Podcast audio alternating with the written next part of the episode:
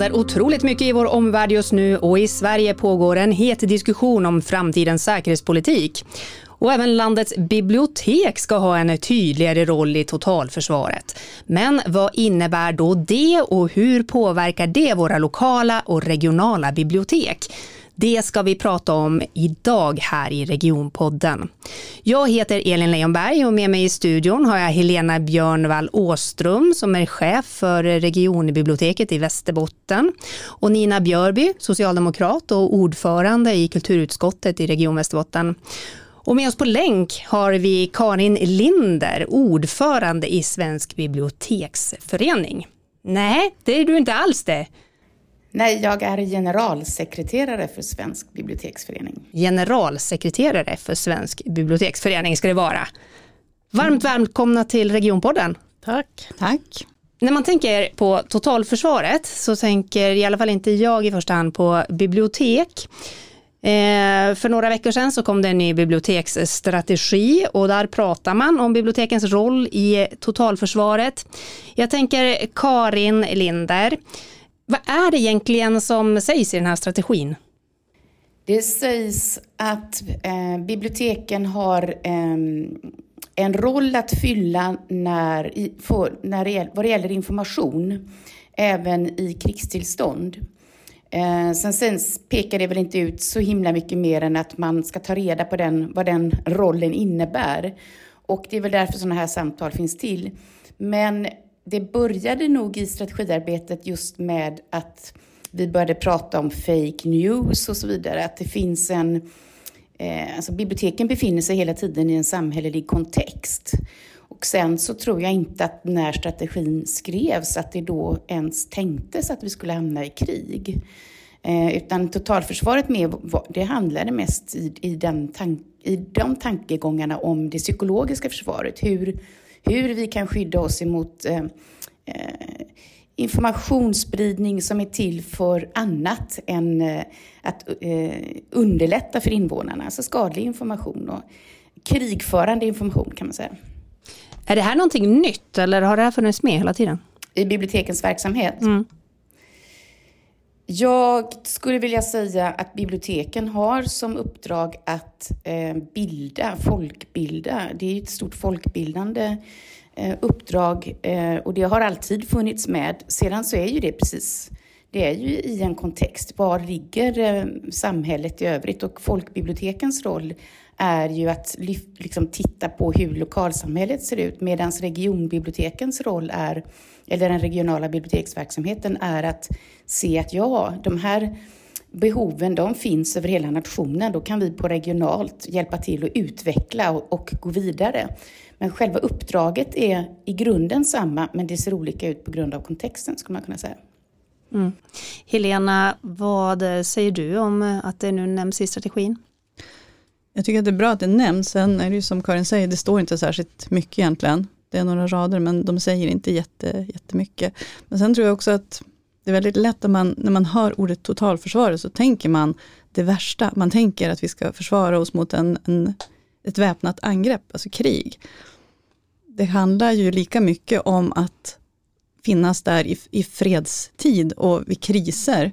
Och det har vi försökt prata om här i Västerbotten, att vad är det för möjliga scenarion man kan tänka sig där biblioteken behöver aktivera sin roll eh, som en del av totalförsvaret? Ja, men det kan ju handla om sånt som är klimatrelaterat.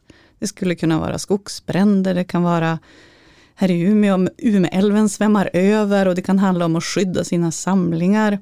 Eh, och det, men, men, just eftersom det här nu hände i Ukraina så tror jag många också har sett på tv hur bibliotekarier i Ukraina tillverkar kamouflagenät och man ställer om, liksom, nu, nu är man en del av en, en fullt väpnad konflikt. Men det är ju ett ganska osannolikt scenario i Sverige, eh, tror vi, eller hoppas vi i alla fall.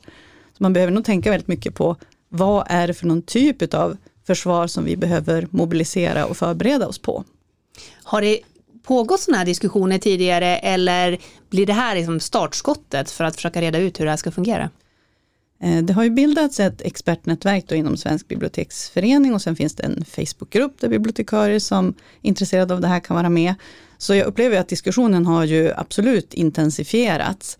Sen är det ju inte då som sagt helt nytt egentligen. Eh, biblioteken tillhör ju civilsamhället och där kan ju alla eh, som jobbar inom kommunal och regional eh, verksamhet få en roll om, om det blir en, en kris. Mm. Nina, vad säger du, den här strategin som nu har kommit, är det, är det en bra strategi? Den är bra, den är beskrivande. Eh, sen är ju frågan vad man lägger i ordet strategi. Eh, för mig handlar ju det om hur, hur man ska uppnå eh, vissa mål.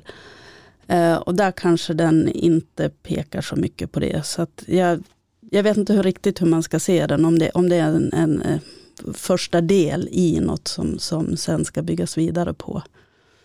Um, jag vet inte. Men jag tänker också på det här med, med biblioteken i, i, som en del i totalförsvaret. Att för mig handlar det också om att, att bibliotekens otroligt viktiga roll i ett robust samhälle. Uh, det Karin har pratat om information uh, och det du pratar om också och eh, Helena. Men, men jag tänker också biblioteken som eh, kan vara ett andrum.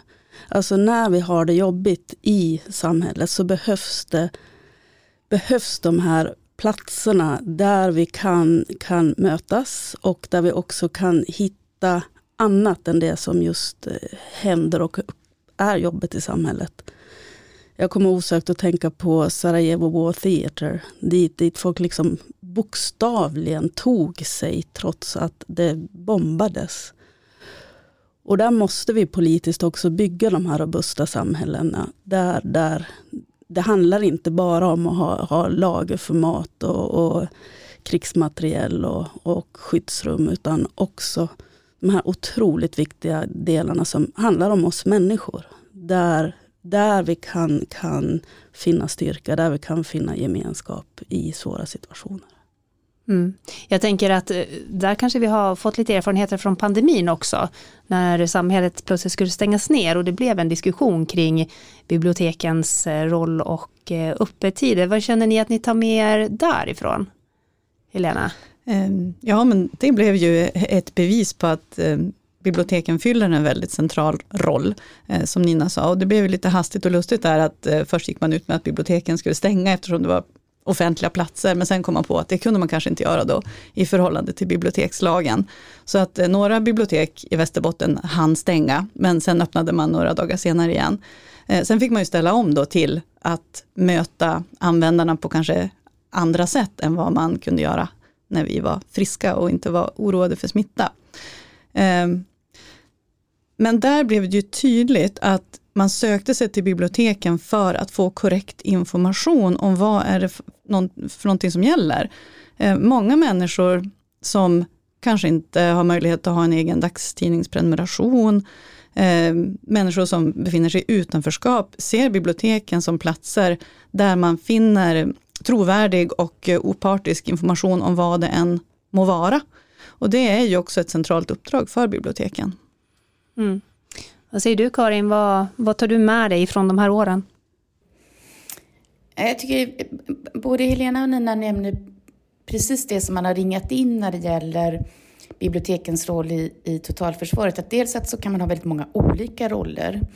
Eh, dels att man är en eh, lugn plats, eh, men också att det är för många den enda offentliga platsen.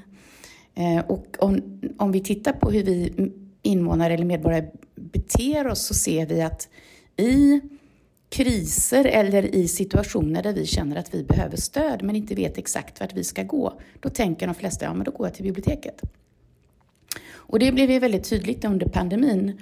Och eh, också tycker jag att det blev väldigt tydligt hur många bibliotek ganska snabbt kunde ställa om sin verksamhet. Och det är väl ganska mycket det här också som expertnätverket inom Svensk biblioteksförening jobbar med, att identifiera vilka olika typer av kris och eh, kriser, vad behöver man göra och vad behöver biblioteken för stöd? Eh, så att man inte hela tiden är reaktiv och upptäcker att vi får tejpa våra egna eh, zoner i, i eh, biblioteksrummet under pandemin och vi får göra någonting annat. Utan att man har en beredskap att om detta händer så gör vi på det här sättet. Och det är likadant med de här mm, kommunala biblioteken nu där man har krigsplacerat eh, personal. Och det är ju för att säkra att just biblioteket har tillgång till personal, att det är den personalen man inte tänker placera någon annanstans. Så att man har börjat tänka innan saker och ting sker. Eh, och plus att vi, vi börjar identifiera att det är enormt många olika funktioner ett bibliotek har för invånaren. Men då vill jag också lyfta lite grann det som är väldigt specifikt med en bibliotek. Det är att det är en myndighet samtidigt som det är invånarnas mötesplats. Och här är det, det är egentligen det som gör att jag eh, tycker att det är så fantastiskt med bibliotek, att det är liksom en eh, mötesplats för samhälle och, och individ. Och det är klart att de ska fungera även under pressade situationer. Då är det extra viktigt att de fungerar under ja, kris eller eventuellt krig. Nu då. Men pandemin tycker jag, tror jag faktiskt, eh, gjorde det synligt för många invånare att de faktiskt vände sig till biblioteken när de behövde. Och jag tror också att många politiker fick upp ögonen för att jaha, det är verkligen ett stort behov av biblioteksrummet. Många olika funktioner. Mm. Helena?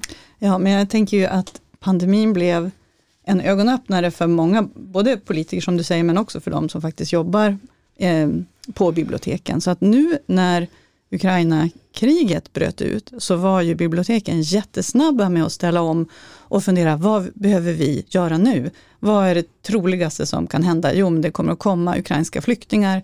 Hur ska vi snabbt se till så att vi har skyltar, material på ukrainska? Var vänder vi oss? Ja, det fanns tre licensierade ukrainska tolkar tror jag i Sverige. Kan vi ta hjälp av de ukrainska flyktingar som redan har kommit? Ja, det kunde vi. Hur kan vi dela ett Google-dokument så det sprids över hela Sverige? Ja, det kan vi via plattformen Digiteket. Eh, bibliotekspersonal kunde gå in och fylla i då fraser som man kände att de här behöver vi ha översatta för att kunna möta. Så att det där gick ju på någon vecka så hade man mobiliserat allt det här. Och då tänker jag att det här behovet av att öva på kriser och scenarier som man gör inom till exempel sjukvården eller brandförsvaret eller skolan för den delen. Det är ju någonting som man kanske inte har så stor vana av inom bibliotek. Men just att träna på faktiska kriser vad händer om det här händer? Och kanske kartlägga sin personal. Vad har vi för några ytterligare kunskaper bland de som jobbar hos oss? Vad, vad kan man mer än att vara bibliotekarie? Och ha liksom en överblick så man är beredd. För det tror jag är det som vi har lärt oss efter pandemin, att vi var totalt oförberedda. Mm. Nina? Det, det, det jag hoppas också att vi inte glömmer bort, det är ju vad som hände under de här åren. Att mycket av det vi har tagit för givet eh, kunde vi inte längre ta för givet. Och det är då man inser vad man saknar i, i samhället och i, i eh, vardagen. Och där, där eh, biblioteken var ju ändå lättare kanske att, att få ta del av än, än, än andra om man säger kultur, kulturområdet. Men det, det får vi aldrig glömma. Och sen tänker jag också att vi tar med oss att det är så otroligt viktigt med den demokratiska delen i biblioteken, alltså det fria ordet. Så att i kriser också, att inte börja begränsa eh, på något sätt. Och det, det, är liksom ingen slump att när odemokratiska eh, partier eller andra tar över, så det första man brukar dra ner på så är det eh, kulturen och det är yttrandefriheten. Och där är ju biblioteken symbolen, tycker jag, för just yttrandefriheten, det fria ordet, den, den demokratiska mötesplatsen. Sen tänker jag också att, att biblioteken i, de, om, om vi nu pratar i, i kris eller när det är svårt, att det är också en plats dit, jag tror vem du än frågar på Umeås eller andras gator så vet man var biblioteket ligger. Och det ska man inte heller underskatta, den där gemensamma platsen som alla känner till och på något sätt tror jag också känner ägande över och därmed också skapar gemenskap i samhället som, som är så viktigt när vi står i, i kriser. Mm. Ni har ju varit inne på just det här vikten av korrekt information och Ehm, yttrandefrihet. Eh, vi lever i ett samhälle där vi har väldigt mycket medveten disinformation. Vi kan eh, förmodligen förvänta oss ännu mer sånt i den situation som vi befinner oss i just nu. Eh, vi har även en situation i samhället där det har blivit mer okej, okay, eller vad man ska säga, att skapa sin egen sanning. Kanske framförallt efter Donald Trumps version av sanningen, vad som, är, vad som är rätt eller fel. Hur hanterar man det här på biblioteken, Helena? Det som man brukar förkorta MIK, media och informationskunnighet, är ju centralt i både utbildningen till att bli bibliotekarie men också någonting man ständigt fortbildar sig kring. Ehm, men det är också, ska vi komma ihåg, en färskvara, så att man behöver hela tiden diskutera och lära sig mer om vad är det för typ av till exempel falska nyheter eller varianter av information som man kan behöva hantera. Hur eh, jobbar man med källkritik? Hur jobbar man med källtillit? Eh, för det handlar också om det, att våga tro och veta att vissa nyhetskanaler eller vissa källor är trovärdiga. Eh, och det är precis som Nina säger, det här med yttrandefrihet och det fria ordet. Det är ju inte alltid att den information som kommer eh, är information som man, som man gillar eller som man håller med om. Men bibliotekets roll är ju att förmedla korrekt information och också eh, kunna guida kring vad som skulle kunna vara falsk information och inte. Så att det här är någonting som man ser blir mer och mer eh, eh övervägande del av bibliotekens arbete. Att granska eh, och eh, granska och förmedla korrekt information. Mm, vad säger du Karin? Mm. Alltså, det där, yttrandefriheten är ju ganska...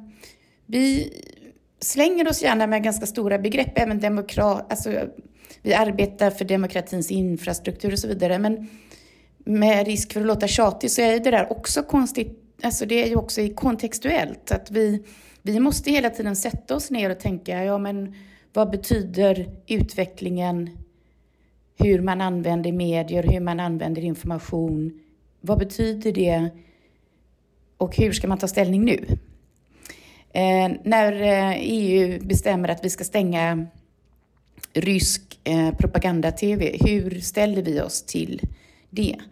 Att man hela tiden måste göra ett omtag och ska man säga, köra sina principer mot hur verkligheten ser ut och komma till ett ställningstagande.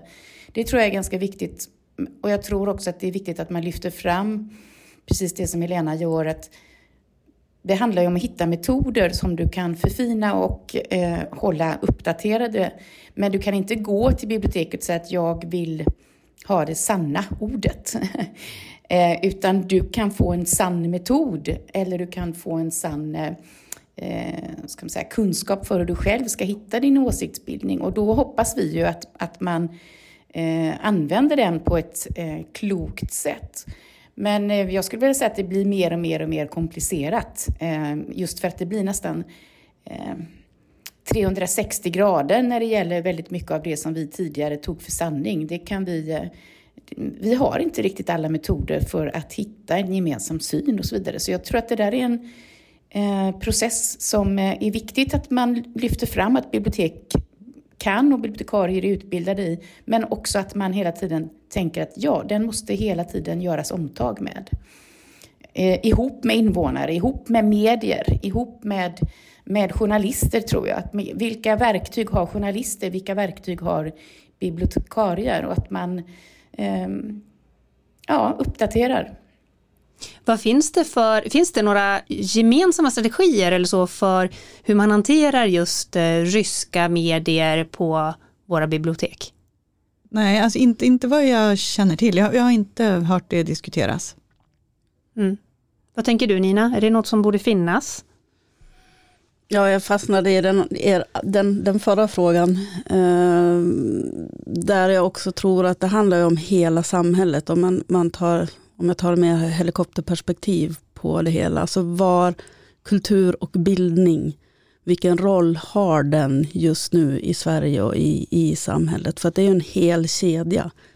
Du blir inte helt plötsligt en ifrågasättande och sanningstörstande individ när du är 45, om du inte redan från barnaåldern har, har fått det här med dig. Och då är det jag menar, det handlar om skolbibliotek, det handlar om den andra väldigt viktiga eh, och kanske den viktigaste demokratiska platsen där alla våra barn är, alltså skolan. Hur ser det ut på lärarutbildningen? Vad finns det? Alltså när man tog bort eh, obligatoriet med estetiska ämnen på gymnasiet, vad händer i samhället? Västerbotten har ingen humanistisk utbildning på gymnasienivå. Vi har estetiska utbildningar, ja, men ingen humanistisk. Alltså ta tillbaka den där det intellektuella samtalet, kulturen, bildningens roll. För då tror jag också att då får vi också medborgare och individer som läser ryska som språk och själva kan hitta eh, den information man behöver. Eh, eh, och ifrågasättande medborgare helt enkelt till vad man läser, ser och hör. Mm. Problemet uppstår väl kanske lite just i det eh, bristen på källkritik ibland eh, från medborgare och, så, och hur ska man tolka olika information. För jag tänker man hamnar ju också lätt i att om man då inte ska eh, visa ryska medier och vad är det som talas där så har man ju också infört en form av censur.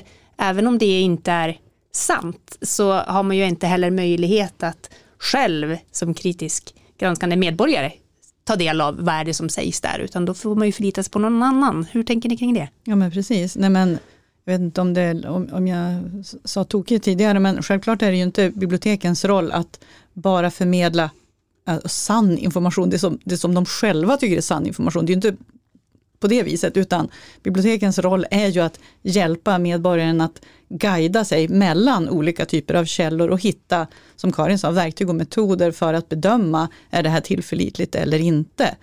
Eh, nej men det, det kom ju upp som en fråga från något av våra bibliotek här i länet om skulle man nu, hur skulle man nu göra med all rysk litteratur och eh, om Ryssland och skulle man på något vis eh, skylta annorlunda, hur skulle man förhålla sig till till Ryssland. Eh, och det blev en ganska absurd situation. Jag menar, Ryssland som land har inte upphört att existera och ryska medier eh, i den mån som det fortfarande finns eh, eh opåverkad rysk media måste ju givetvis få, få utrymme. Eh, så att biblioteken ska absolut inte ägna sig åt censur. Det är inte deras roll utan de ska kunna förmedla eh, det utbud som, som finns. Mm. Men hur hanterar man det här om man tar regionens olika bibliotek? Du har ju ändå en överblick så. Hur jobbar man med eh, källkritik gentemot medborgarna? Att utbilda, liksom, försöka på något sätt sätta in det här i en kontext om vad det är man tar del av?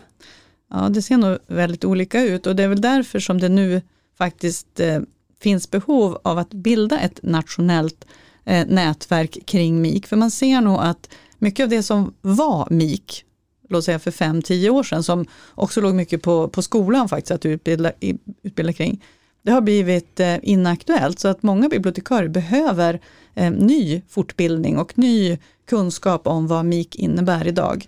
Så jag kan inte eh, ge dig exakta, något exaktare svar än så, annat än att jag kan se att det, det behövs påfyllning här. Mm, Karin, hur, på, hur ser diskussionen ut nationellt? Jag skulle vilja säga att det där är också lite grann av en, just eh, medie och informationskunnighet är ehm, ett begrepp som många har eh, velat vara ansvariga för kan man säga, eller man vill jobba med medie och informationskunnighet. Men sen så ska det också nå ut i kapillärerna kan man säga. Eh, så jag skulle vilja säga att det är lite otydligt vem som har något slags nationellt ansvar. Tidigare har medierådet haft det och nu är medierådet under utredning. Men det är också en otroligt fin balansgång man ska gå när man ska lära invånare att förhålla sig till medier och information. Och det är ju, frågan är ju liksom hur en statlig ehm, eh, myndighet kan hantera den eller hur man kan förvalta ett sådant uppdrag. Och då är väl kanske region, jag skulle säga att jag tycker att det är väldigt bra om regioner eh, eh, tar ett ansvar där man utifrån lokalsamhället, för då blir det ingenting som kommer uppifrån, utan då blir det ett behov som kommer underifrån. Ja, du får jättegärna hänga på Nina. Men för jag, skulle, jag menar, det, goda sidan på det här myntet, det är ju att du kan äga informationen på, på, och nå ut på ett annat sätt. Jag menar, vi sitter här på Nygatan 14. Hade det här varit för inte vet jag, vad ska jag säga, dra till med tio år sedan, då hade vi varit tvungna att vara uppe på Sveriges Radio eller Sveriges Television. Så att du har ju också kanaler som, som, som information kan gå, nå ut med på ett helt annat sätt. Det har vi ju sett i, i de senaste åren också hur, hur det hjälper befolkningen att, att både få kunskap och också nå ut till, till omvärlden. Och det tänker jag med nu vad som händer i, i Ukraina och Ryssland också. Att, att den här tillgängligheten att nå ut eh, kan faktiskt, eller eh, är jag helt övertygad om, hjälper till också. Mm. Eh, sen kommer ju med det också väldigt mycket disinformation och det är ingen som har, ofta om man pratar poddar till exempel så ansvarig utgivarskap eh, existerar knappt på den stora poddmarknaden och så vidare. Eh, Nej men jag internet. tänker, jag menar om du pratar med, med ryska makthavare så är det ju, då skulle de ju säga att jag menar, vi, äger, vi äger det eh, utgivarskapet och då får man en totalt enkelriktad. Men du har ju fortfarande en ansvarig utgivare och så vidare. Så det är ju inte heller en garant, kanske till och med tvärtom. Mm. Men vad ser du då? Borde det inte kunna finnas något tydligare regionalt ansvar eller nationellt ansvar med, med någon som faktiskt är utpekad att jobba med de här frågorna kring desinformation och utbildning i källkritik och så vidare? Ja, det är väl att stärka de som, det finns ju redan mycket. Uh, nu går vi in på den grävande journalistiken, vad, vad våra, våra medier. Och när man lägger ner fler och fler eh, lokala nyhetsstationer. Nu hoppas jag att, att kanske trenden börjar vända när vi ser att, att mindre orter också får stationära personer. Um, ja. Mm. Du var inne tidigare på vikten av att börja redan i skolåren. Eh, är det tillräckligt med källkritik i den svenska skolan idag? Jag kan faktiskt inte säga. Jag, kan, jag vet att mina barn som nu snart, eller en har gått ut gymnasiet och en snart där, faktiskt mer än vad vi gjorde på, på både grundskola och gymnasienivå. Eh, får, får, där man lägger jättevikt vid källkritik. Mm. Helena? Ja, men jag har jobbat som, som rektor i 12 år och lärare i många år innan det, så jag har viss erfarenhet.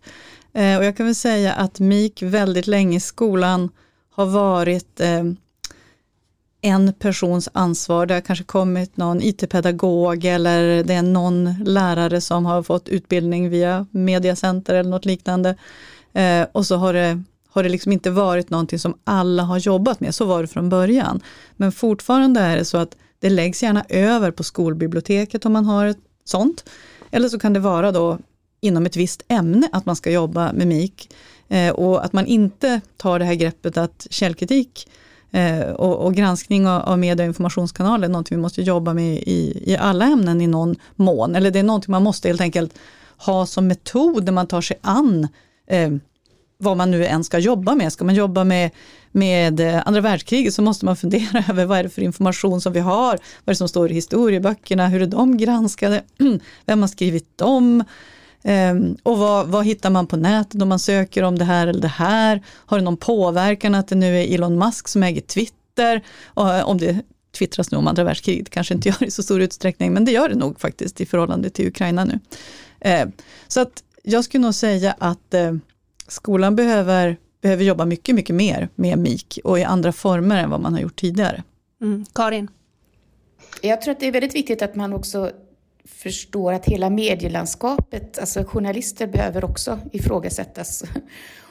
um, och att uh, snabbheten i, i, i uh, och även den dramaturgi som man jobbar med som, som uh, journalist och eh, som internet också lite grann bara underbygger, liksom hastigheten och allting, det gör ju att gamla stabila institutioner där vi tidigare har kunnat lita på att jo, men så här, här har jag en tillit, de måste också omprövas. Och därmed inte sagt att man inte ska känna tillit, utan snarare att man är medveten om att okej, okay, jag måste se över det här. Nu byter, precis som Helena sa, nu byter ägaren, eh, nu byts eh, plattformens ägare, då måste jag göra en ny fundering över vad det innebär för mig och, och, eh, och också faktiskt den data som jag själv eh, bidrar med. Så när vi tänker hela tiden att om att nå ut så skulle jag vilja säga att det gör ju alla idag. Det handlar ju snarare om att vi befinner oss i ett ständigt jättestort brus. Eh, och att källkritik skulle jag nog också vilja säga, det är ett ord som väldigt många av oss, i alla fall i min generation, tänker lite grann precis som det här gamla, titta på tre källor, ställ dem mot varandra och dra en egen slutsats. Och det är ju inte riktigt det som det här, det här handlar om otroligt mycket mer svåra strukturer, ägarskap, juridik, vem äger eh, juridiken i det här fallet till exempel. Eh, så att det är nog en väldigt stor utmaning för skolan, men det är otroligt viktigt att det finns skolbibliotek med bemannad eh, Eh, som är bemannade med eh, skolbibliotekarier. Och det här är inte ett ämne som man enbart har i historia eller humaniora. Man måste ha källkritikstänkandet med sig genom hela sin skolgång. Så kanske att det är så att man måste ompröva och tänka att ja, hur rullar man in det här uppdraget som skolbibliotekarie inom medie och informationskunnighet i alla, alla ämnen? Så att, vi, så att man liksom är rustad psykologiskt, för man ska veta att desinformation och sånt där, det, det, det påverkar oss kognitivt. Eh, det påverkar oss på ett sätt som gör att vi får olika världsuppfattningar. Det påverkar oss att det kanske är så att krigföring behöver inte ske vare sig med, med mm, flygplan eller tanks eller någonting, utan vi kan successivt liksom påverka våra hjärnor och då har man ju kanske nått dit man vill genom att bara vara väldigt målmedveten med desinformation som kanske inte... Det, alltså det kan vara så svårt att se vad som är desinformation så att vi måste vara på alerten hela, hela tiden. Har vi sett några eh, eller påverkanskampanjer mot svenska bibliotek? Och framförallt nu kanske under de här senaste månaderna? Där man har försökt gå in och påverka på något sätt? Jag vet inte om man kan säga att man har sett påverkanskampanjer, men man kan ju absolut se en koppling till vilket politiskt styre som finns i olika kommuner, hur bibliotekens roll kan förändras. Mm. Om jag uttrycker mig försiktigt. Ja, men för att haka på det där, jag menar, det jag sa förut om, om, om att stjäla i kulturen och det fria ordet. Och det, det senaste exemplet där, som var jättetydligt är ju Sölvesborg. Ehm, och vad som, vad, som, vad som hände där. Och, Dra det igen då för våra lyssnare. Ja, Kortfattat. där man politiskt vill gå in och styra vad som ska finnas och inte finnas för den sakens skull på, på biblioteken. Och det visar ju också den, den enorma kraft som, som det har. Jag menar, äger du, som, som Karin säger, alltså äger du folks tankar, då har du ju hela befolkningen i ditt hägn. Och där, jag skulle vilja föra in vetenskapen, det var därför jag viftade lite. Vetenskapen här, alltså tilltron till vetenskap. Alltså Google är inte vetenskap. Eh, som det i vissa sammanhang lätt hamnar i. Eh, och där blir ju vetenskapsbiblioteken också så otroligt viktiga och att de synliggörs och att vi, vi lutar oss på de vetenskapliga rönen. Och eh, därmed inte, ja, det, det, såg vi också under hela pandemin. Vad som händer när, när vetenskapen får stå tillbaka till eh, annat tyckande och troende. Mm. Men nu, nu, de, folkbiblioteken ligger under kommunerna. Eh, du är ordförande i kulturutskottet på Region Västerbotten. Eh, om du ser ändå till det regionala perspektivet och eh, eh om man tar norra Sverige som exempel, vi har, vi har liksom några eh, stadskommuner med väldigt mycket människor och mycket mer resurser och sen så har vi inlandskommuner som har ofta väldigt mycket mindre resurser. Hur ska man kunna säkra att det ändå blir likvärdigt inom regionen så att säga. Just till exempel när det kommer till skolbibliotek, att kompetensen finns, att tiden finns, liksom bemanningen finns, man kan ha biblioteken öppna och så vidare. Hur ska man säkra det, Nina? Där, där är ju den regionala delen, vi, vi finns ju där som, som en samordnande roll och ser jag ofta som en, en den där bryggan mellan kommunerna och, och nationella nivån. Och där är ju Helena och hennes eh, kollegor så otroligt viktiga i de kluster som vi har i, i Västerbotten där kommunerna finns representerade. För det är kommunerna som måste, det är där ansvaret ligger. Som, som det ser ut idag i Sverige. Och där är det med, med dåres envishet att om det ska sparas pengar så inte på biblioteken. Och biblioteken har ju varit väldigt skyddade. I, i hela den politiska regnbågen så, så har man in i det sista skyddat biblioteken. Nu ser vi ju runt om i Sverige att det är inte riktigt så, utan man lägger ner folkbibliotek. Och skolbiblioteken naggas det på vissa skolor som tycker att det är stadsbiblioteket man ska gå till. Att man inte förstår att den där närheten och tillgängligheten eh, är så otroligt viktigt. Att du, du har ett bibliotek i din absoluta närhet. Att du har böcker i din absoluta närhet med utbildad personal. Karin och Elena, vad säger ni? Vad är det som krävs för att säkra en jämlikhet när det kommer till biblioteken? Att det, alltså skolbiblioteken ligger ju under ut, utbildning så att där behövs det nog Skolan är, eh, styrs ju liksom på ett helt annat sätt än, än vad folkbiblioteken gör, men där behövs det pengar ifrån staten tror jag. Det finns en utredning som har föreslagit det. Och det ligger, den här utredningen ligger under beredning i, i Regeringskansliet. Så förhoppningsvis så tar man några steg framåt i det där. Ehm, folkbiblioteksmässigt så är det nog, jag tror att det kommer att bli väldigt, väldigt svårt att vi ska ha en likvärdighet över landet.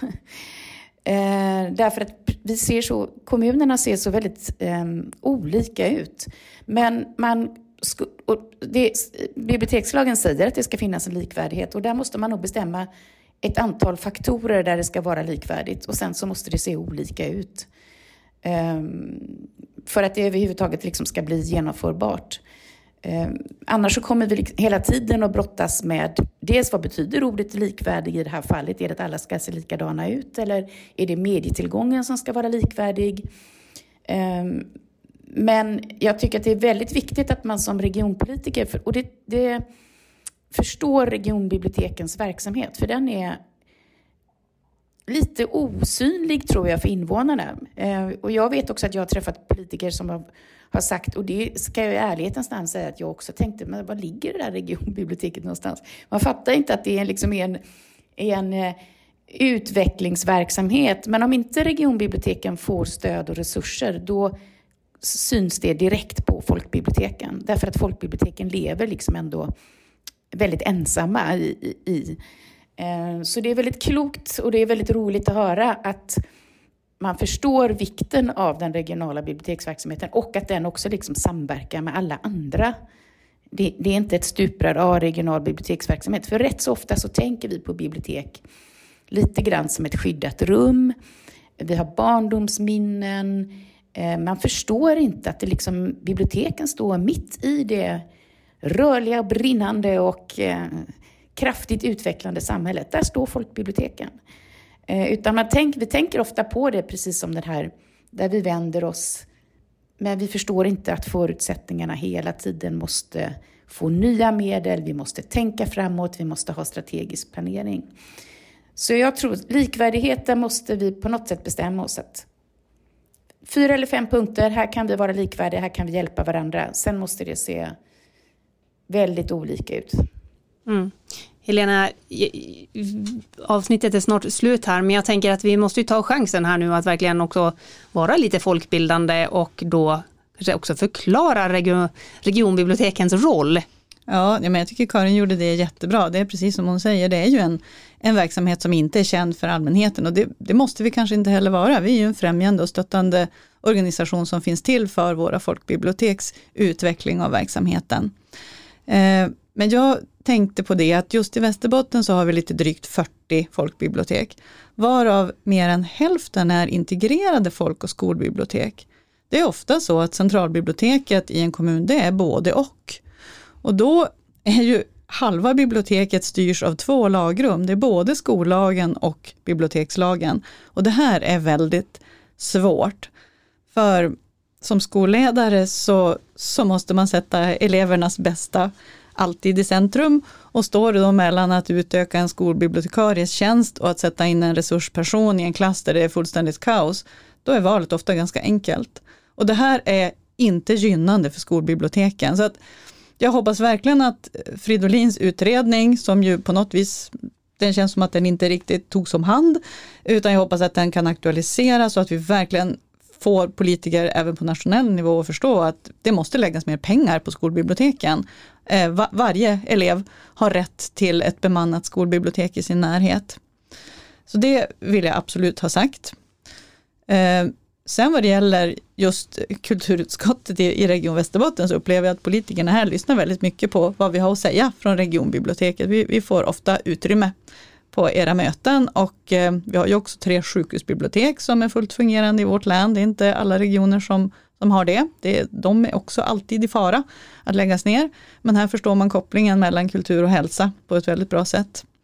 Eh, men självklart oroar jag mig också för att det finns politiker som inte förstår vikten av bibliotek och där kan vi ju fylla en viktig roll att hjälpa kommuner att föra deras talan om varför, eh, vilka argument de ska använda i till exempel ekonomiska äskanden inför eh, en ny budget. Varför behöver biblioteken få utökad budget eller åtminstone inte minskad och så vidare. Så att vi, vi kan ju hjälpa på många olika sätt, inte bara fortbildande. Mm. Avslutningsvis då, om vi återgår till just där att nu nämns eh, biblioteken som en del av totalförsvaret. Vad blir den största utmaningen här närmast?